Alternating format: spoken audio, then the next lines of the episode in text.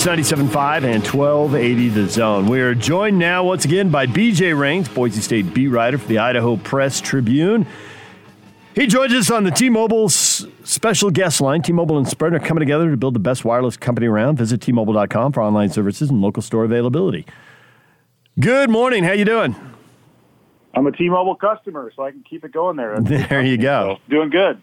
How's it going, guys? Good. BJ Rains joining us, and you told us to have you back on when the games got closer. So you know we took you at your word and we called you again. What the heck? No, no problem. Happy to be on with you guys. Happy. Uh, we, would have been desperate over the summer to, uh, in August, to be talking about a game on Saturday. So I'll talk about it as much as we want now that it's here. Yeah, so uh, for the people who aren't following the schedule real close, the Broncos are opening with Utah State. They got to play Air Force, and then they get BYU. So two out of the first three are against teams that uh, you know the fan bases are listening to this show and want the lowdown. So has Boise State made any progress since the last time? we were talking to you? Are there questions you had then that have been answered now, or you're not getting to go to practice and talk to the people much? It's a COVID year and you got the same questions.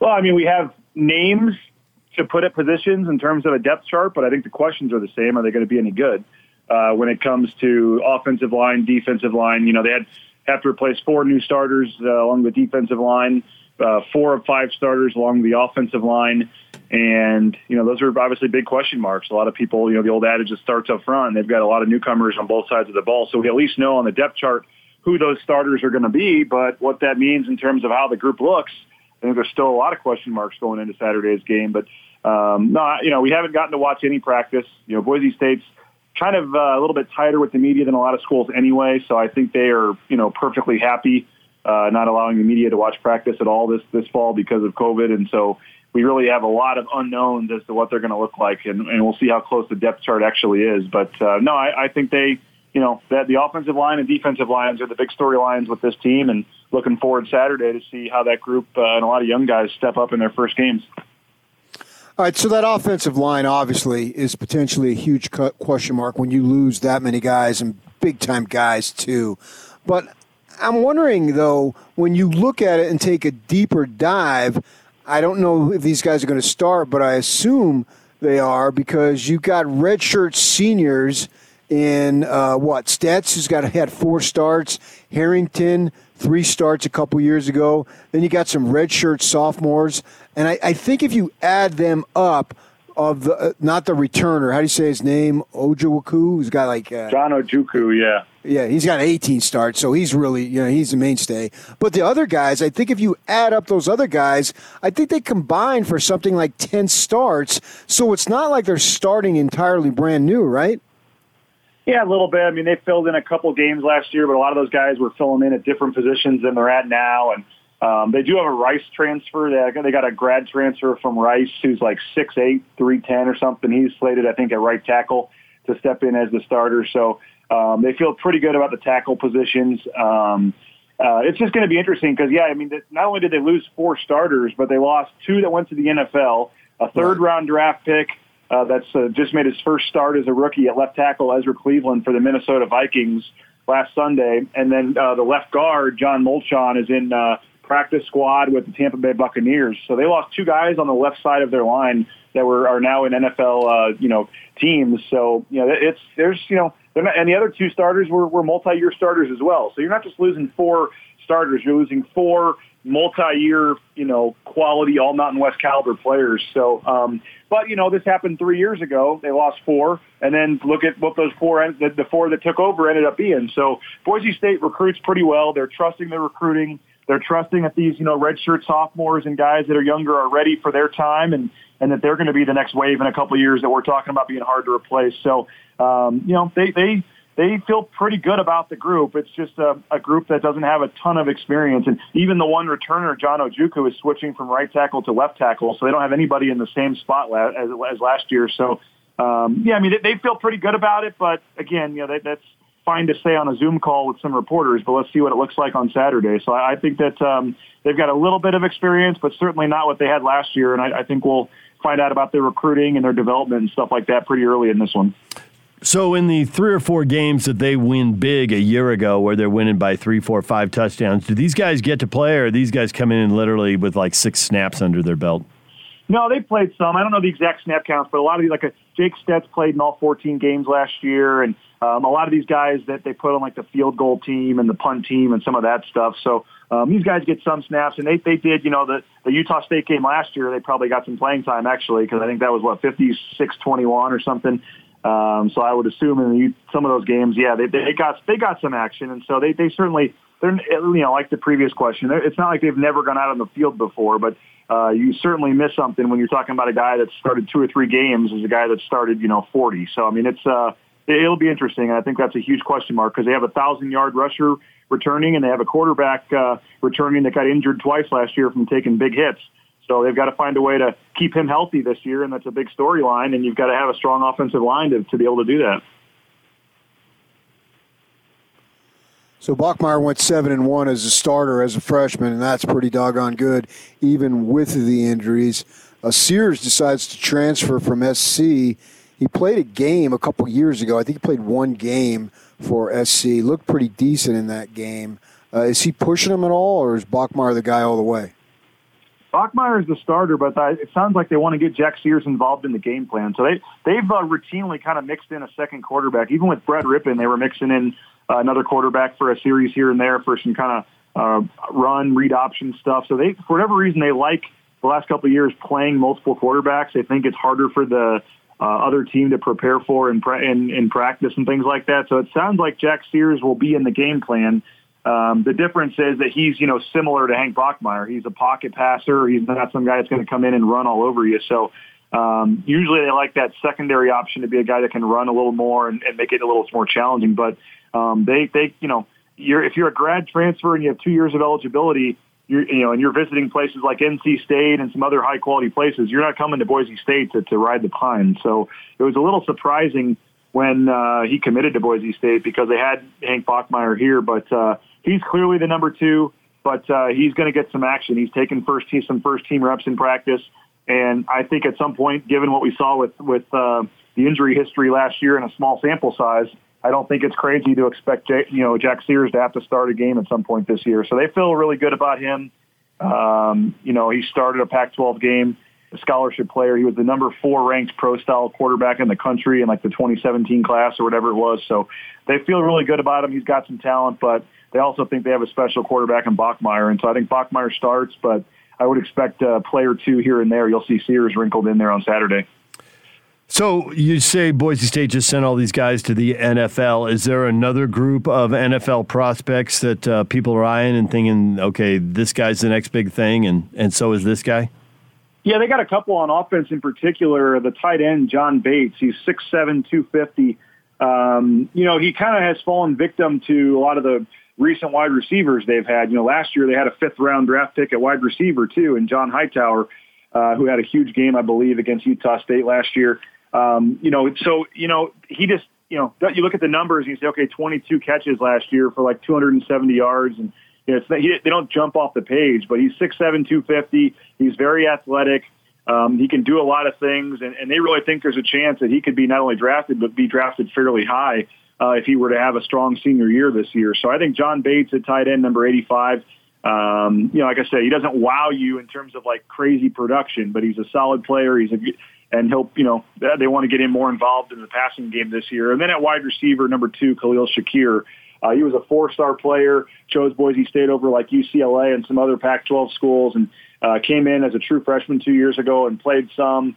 Uh, and then last year really kind of took a, emerged as a solid player. And they think now with Hightower gone, you know, Shakir here is a a j- true junior uh, is going to, you know, clearly be the kind of weapon on offense. Uh, he can run the ball and he can do some things in the in terms of uh, wildcat formation, and then he's a dynamic wide receiver as well. So I think on offense, number two, Khalil Shakir is the guy that if he has a strong season, he also could, uh, you know, he could contemplate an early entry to the NFL draft after this season. So I think those two guys and then you mentioned John Ojukwu, the left tackle. You know, the last seven Boise State, I think six or seven, I forget now. I think Ezra Cleveland was the seventh. Uh, left tackles at Boise State that have started for multiple years got drafted into the NFL. And uh, he's a junior, so if he were to start two years, um, you know, he could become the eighth straight left tackle at Boise State to go into the NFL. And I think they feel pretty good about that as well.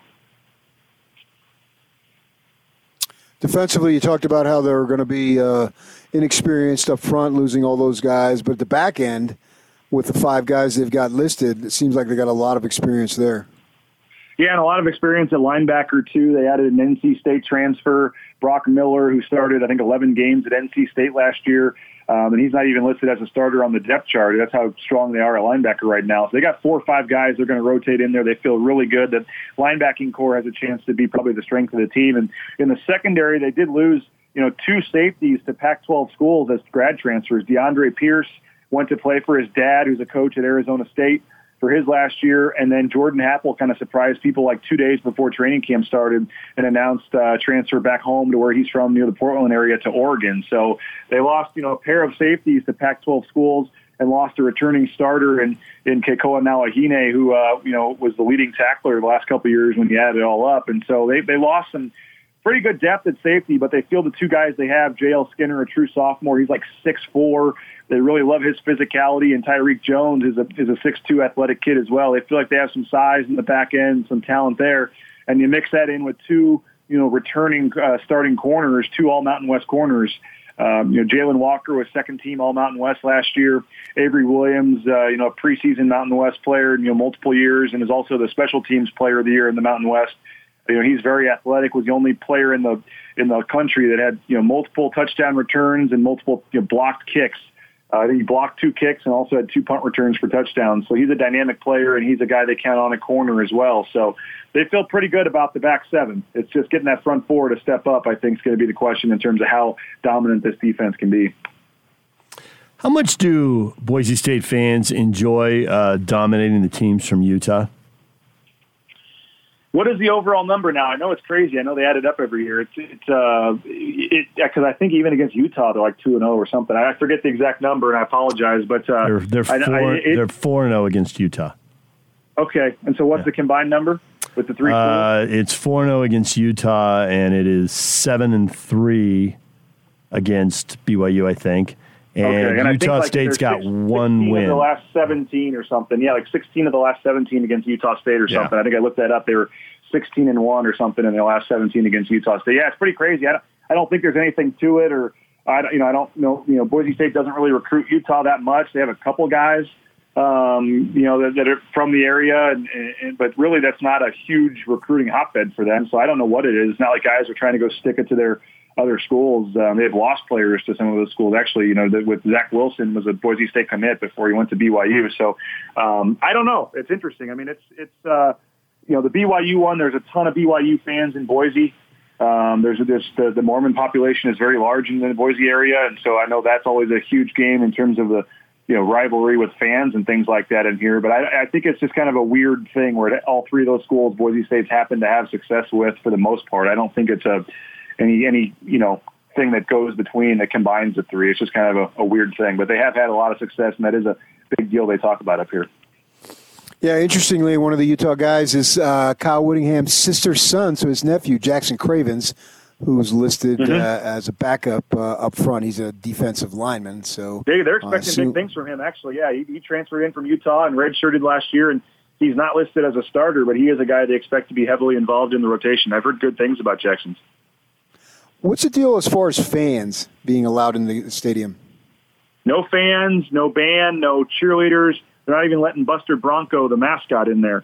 Uh, oh. yeah, it's uh, nobody. I mean, I, I think it's like the first time in 40 years or something. They're not even going to let the mascot in there, and he's wearing a mask. He has a helmet, he has a mask on. I don't know why you can't at least come in there, but I guess if there's no fans, there's no reason for the mascot to be there. But yeah, they're they're not even letting players' parents come in and watch the games. It's kind of been a big deal up here.